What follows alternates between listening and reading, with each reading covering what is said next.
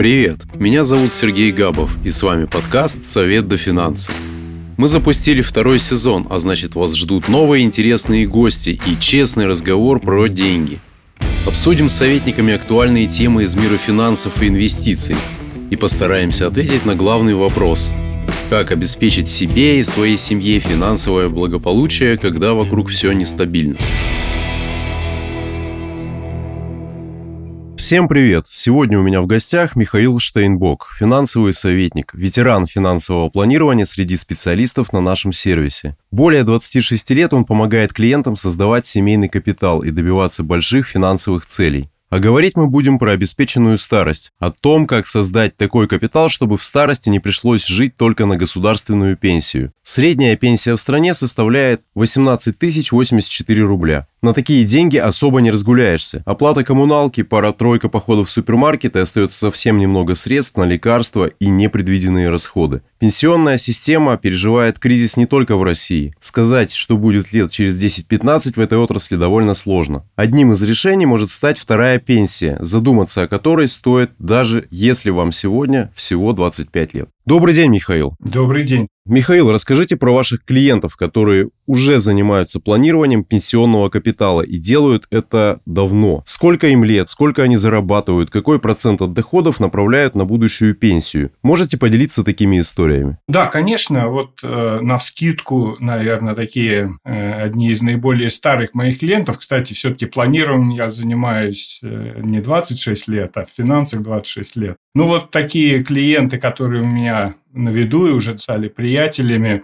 Семья врачей, а, но не такие врачи, у них частная практика. Мы начали работать в 2018 году. Мужчина достаточно взрослый, ему 50 лет, а, супруги 42, когда мы начали работать. Их совокупный доход тогда был порядка 150, ну, 200 тысяч рублей в месяц. И э, когда мы сделали план и начали э, накопление, то вот сумма, которую они начали откладывать всего была 50-60 тысяч рублей в месяц. Но из них именно на цель пенсия по тем временам 350 долларов, то есть там порядка 20-20 с небольшим тысяч. То есть вот для них это было 10-15% от своего дохода.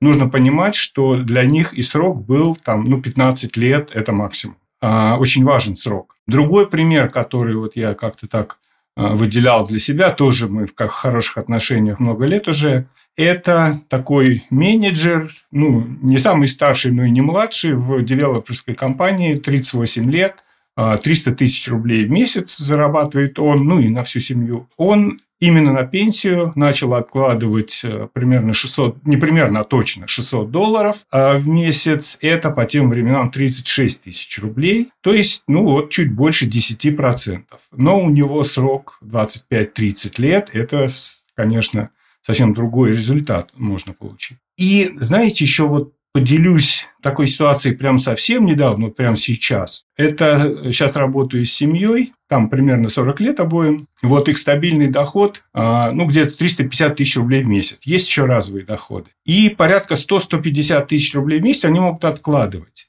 Но по их другим целям на пенсию они откладывать сейчас не могут ничего ноль. То есть другие цели более приоритетные. И вот, ну, как бы мы с ними пришли к такому пониманию, что включать пенсионные накопления надо будет хотя бы через 5 лет. И, ну так, по расчетам, достаточно будет хотя бы 50 тысяч рублей в месяц именно на эту цель. Разнообразные примеры я какие-то некоторые привел. То есть, я, кстати, работаю с не супер олигархами совсем даже. То есть, есть люди и с меньшими доходами. Но вот примеры, наверное, вот эти довольно такие показательные. Михаил, а прав ли я в том, что задумываться о доходах к пенсии необходимо еще в молодости? Сергей, а математически вы правы. То есть, э, эффект сложного процента а, на протяжении там, 30, 40, 50 лет, да, если вы начали с 20, у вас там ну, прям много времени впереди. Эффект сложного процента, он поражает, то есть там возникают такие значительные накопления. Но все-таки, вот поскольку я довольно уже взрослый человек, да, и у меня было какое-то количество молодых ребят, я понимаю, что реально для 20-летнего человека пенсия не цель. Его невозможно в этом убедить. Для него целью, нормальной, хорошей рабочей целью, является, знаете, получить такой навык э, откладывать деньги. не на конкретную, может быть, даже цель еще, а просто, чтобы формировать некий капитал, чтобы он у него вот так вот возникал. Но для него навык важно, а пенсия нельзя убедить 20-летнего человека, чтобы он копил на пенсию. То есть э, навык э, планирования на долгосрок, я правильно понимаю? Навык даже откладывания. Просто уметь каждый месяц брать какую-то сумму денег и куда-то ее откладывать ну, в долгосрочные инвестиции и смотреть радостно, как растет э, его капитал. Вот это навык. Как такой навык получить? Э, может быть, что-то посоветуете, какие-то упражнения или техники? А, слушайте, ну брать и делать. Просто э, ребята, которых интересуют финансовые вопросы, которые ко мне приходили, а, мы просто думали, куда, насколько это удобно, вот технически, то есть обсуждали всю мелочевку, да, какой открыть счет, какие инструменты покупать. Я там их уберегал от всяких там игр э, в акции облигации, то есть как способ потерять деньги, это вот не надо ничего делать. То есть как просто откладывать надежно с какой-то там минимальной доходностью, ну, инфляция отслеживающей, и все. Ну, просто делать. Никакого другого волшебного способа нет. А что делать, если тебе, например, 50? Уже поздно что-то планировать в плане пенсии? От чего здесь все зависит? От наличия денег, от э, месячных доходов? Ну нет, 50 – это не приговор, хотя это уже немало. Но вот я приводил пример да, с 50-летним э, мужчиной. Все зависит от горизонта планирования. Если вам 50, а вы хотите в 55 прекратить работу, то, наверное, это вряд ли. Если у вас нет еще никакого капитала. Если у вас 15 лет впереди, то 15 лет уже нормальный срок, да, от 50 плюс 15 всего 65, не бог весть. А, вот, поэтому это нормально. То есть можно, откладывая от своего дохода какую-то сумму, нарастить некий капитал, который будет вот той второй пенсии, о которой вы говорили. Да, то есть это не позволит вам на пенсии там как-то там особо роскошествовать. Но это будет именно вторая добавка, такая значимая добавка к государственной пенсии. Э, если решил заняться вопросом, то с чего начать? Э, как подготовиться? Что сделать необходимо? С чего начать? Ну, знаете, не сочтите за рекламу. Начать надо с визита к финансовому советнику. С финансовым советником можно разобраться, разложить по полочкам, что есть, что хочется, какие возможности, сделать финансовый план.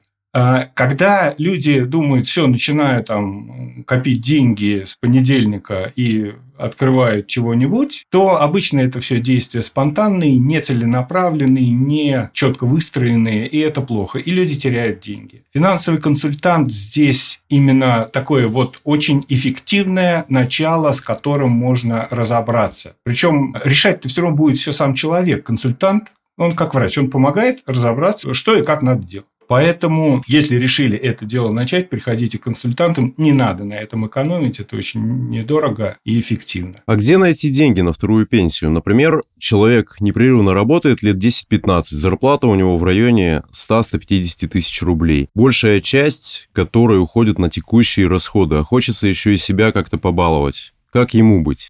Ну, слушайте, вот мне когда-то одна клиентка сказала такую классную, хорошую фразу. А, я бы так не смог. Дело не в экономии, дело в приоритетах. То есть нет такой темы, где взять деньги э, дополнительные или как-то себя там по рукам бить, не тратить. Это не так. Человек сам решает, что для него важнее. Потратить сейчас или э, отложить на будущее, или обычно, что потратить сейчас, а что отложить на будущее. Выбор должен делать сам человек. Но этот выбор приоритетов должен быть основан не на какой-то сиюминутной эмоции. Ой, я хочу там новую машину, все бросил и начал копить на машину.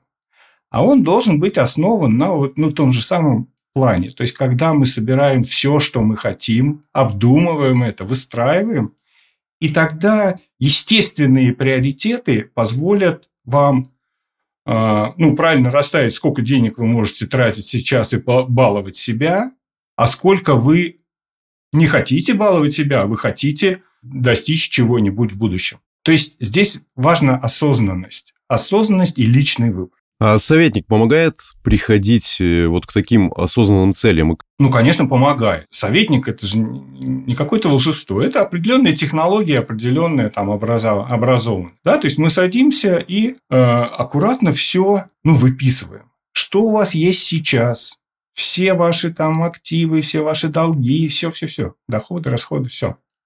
Что вы хотите, какие цели? Это обычно очень интересный вопрос – когда особенно супружеская пара, да, когда два взрослых человека, и я им ставлю задачку, напишите мне в анкетке ваши цели, то это целый творческий момент. Они садятся вечером за стол, обсуждают, и оказывается, что они э, еще должны договориться до чего-то.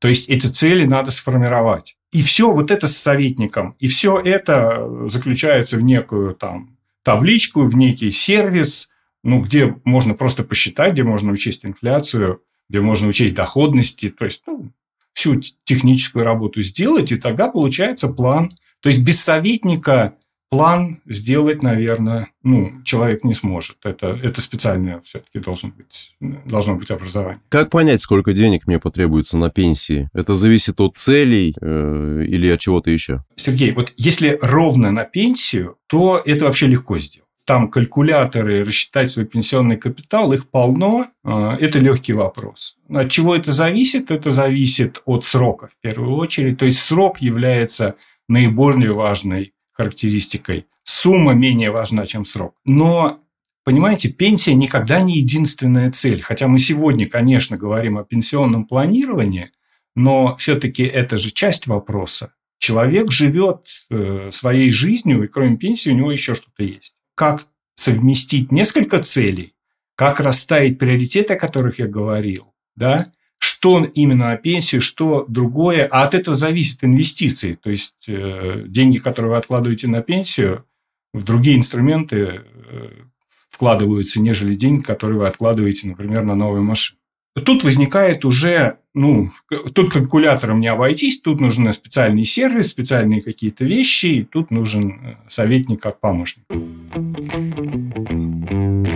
Представим ситуацию, что инфляция в стране окажется на какой-то запредельной отметке, например, 40%. Чтобы хоть как-то защитить капитал, многие бросятся покупать любую недвижимость, машины, бытовую технику.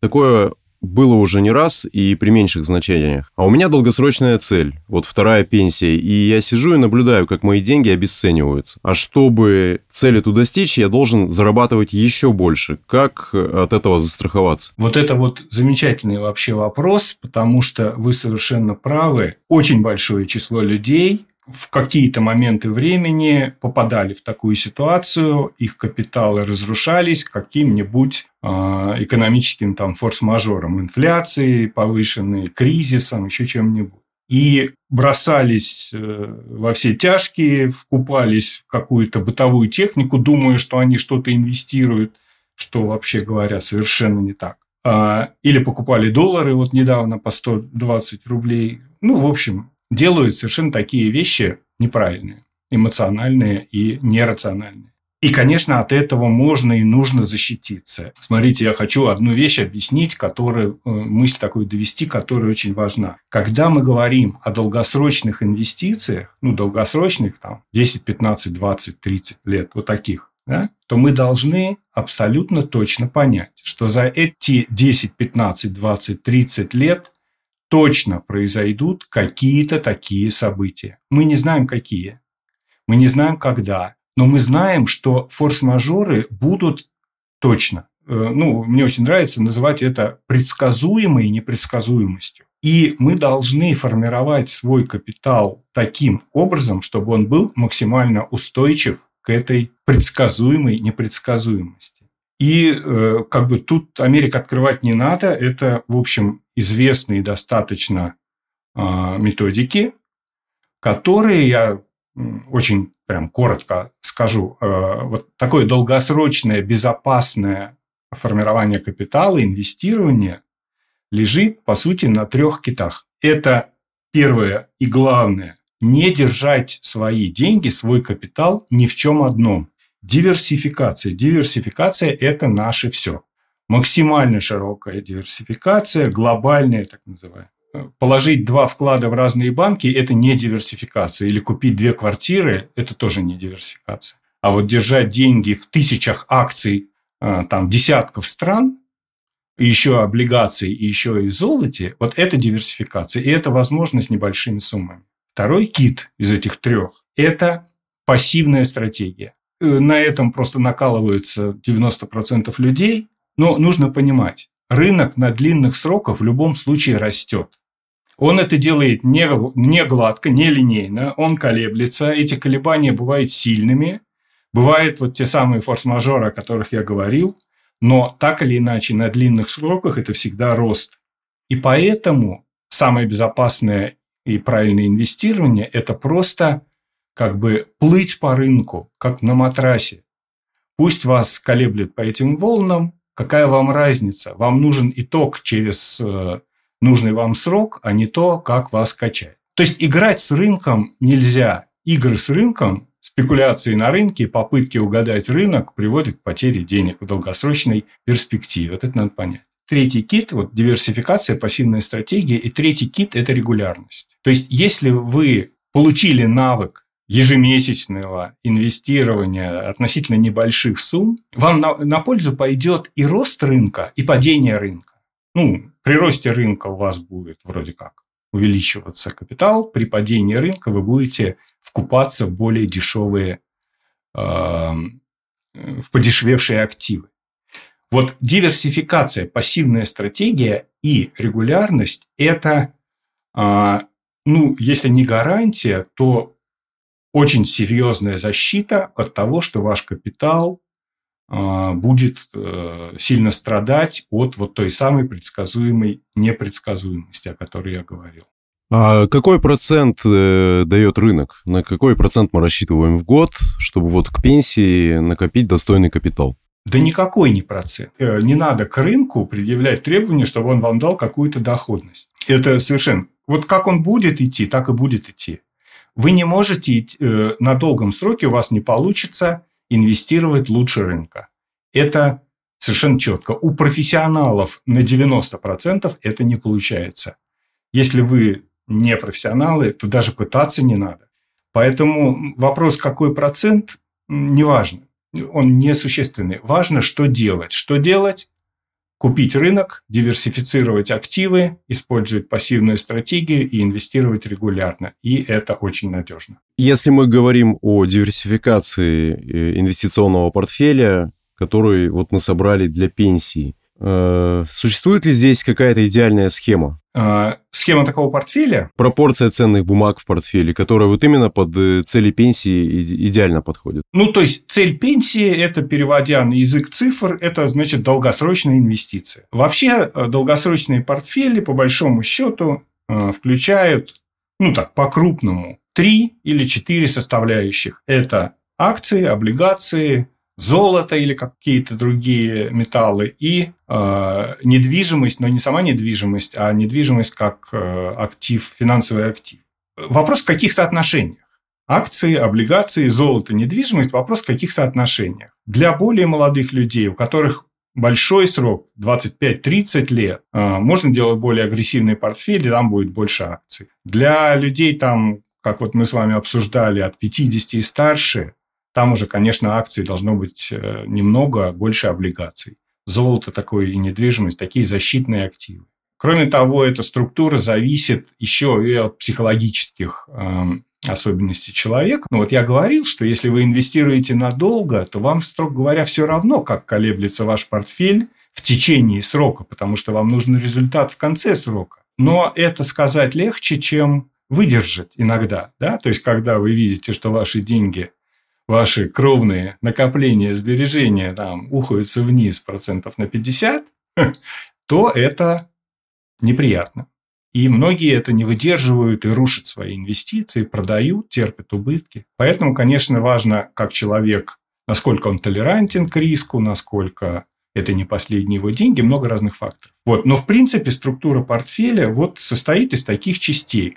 И э, что еще важно, конечно же, я говорю не о каких-то конкретных акциях, э, облигациях, чем-то таком. Это речь идет о именно инвестиционных фондах, да, то есть, чтобы я за свою там условную тысячу рублей купил не одну акцию какой-нибудь компании, а купил бы там 3000 компаний 47 стран мира, да, или там сотни облигаций. То есть это инвестиционные фонды. Фонды акций и фонды облигаций, правильно я понимаю? Да, да, но они разные бывают, эти инвестиционные фонды, бывают акции, облигации, золото, недвижимости даже там немножко специфичные. Вот, но это такая форма очень удобная для частных инвесторов, по сути, для вот рядовых э, людей, не, не крутых финансистов, не тех, кто на этом зарабатывает, а тех, кто просто формирует свой капитал, их портфели, как из кубиков, должны состоять именно из таких фондов. То есть не надо лезть в конкретные э, игры с конкретными активами. Это слишком рискованно для долгих сроков.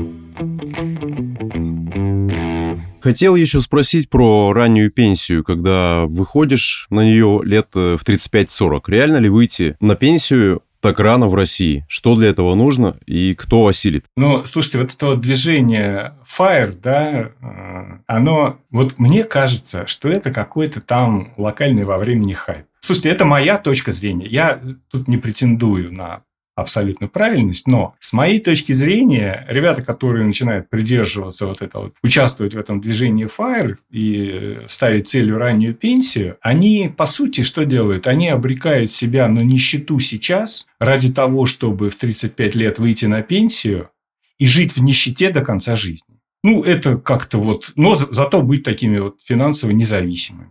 Ну, в общем, мне кажется, что это все-таки э, перегиб. И э, ну, это, это не цель, это какая-то странная цель. Михаил, по традиции в конце нашей беседы я попрошу вас дать несколько советов нашим слушателям о том, как прийти к большой финансовой цели и не сворачивать. Ну, знаете, вот если серьезно, э, какой совет я бы дал, в финансах к своей финансовой цели нужно идти рационально.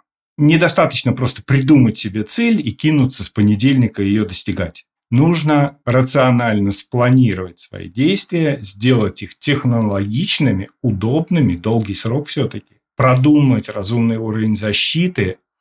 А, вот это все. Нерациональное поведение, оно а, очень свойственно людям, оно легко объяснимо, естественно, но оно очень неэффективно с точки зрения достижения цели, по крайней мере, в финансах. Поэтому достигать своих финансовых целей нужно рационально, для этого как раз нужен финансовый план. Опять-таки, это не столько реклама, сколько вот реально искренний совершенно совет. Ну и если это вопрос завершающий, тогда успехов э, нам всем, вам всем в этом деле. Благодарю вас за интересную беседу, успехов и вам в ваших делах. И надеюсь, до скорой встречи. Спасибо. Рад был поговорить. Записаться на консультацию к Михаилу Штейнбоку и заказать персональный финансовый план от эксперта можно на сервисе «Советники инвестора». Ссылка будет в описании. А гость следующего выпуска – финансовый советник из США Джозеф Лазерсон. Джозеф – легенда на рынке финансового консалтинга и страхования жизни. Финансовым советником он начал работать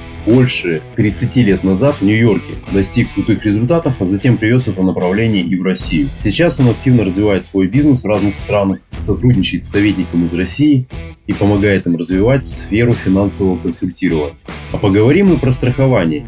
Я лично не знаю, как использовать этот инструмент. Люблю путешествовать и, например, приобретаю страховку для зарубежных поездок. Все понятно и с обязательным страхованием автотранспорта. Но как помогает страхование при постановке финансовых целей в инвестициях, при финансовом планировании, мне не совсем понятно.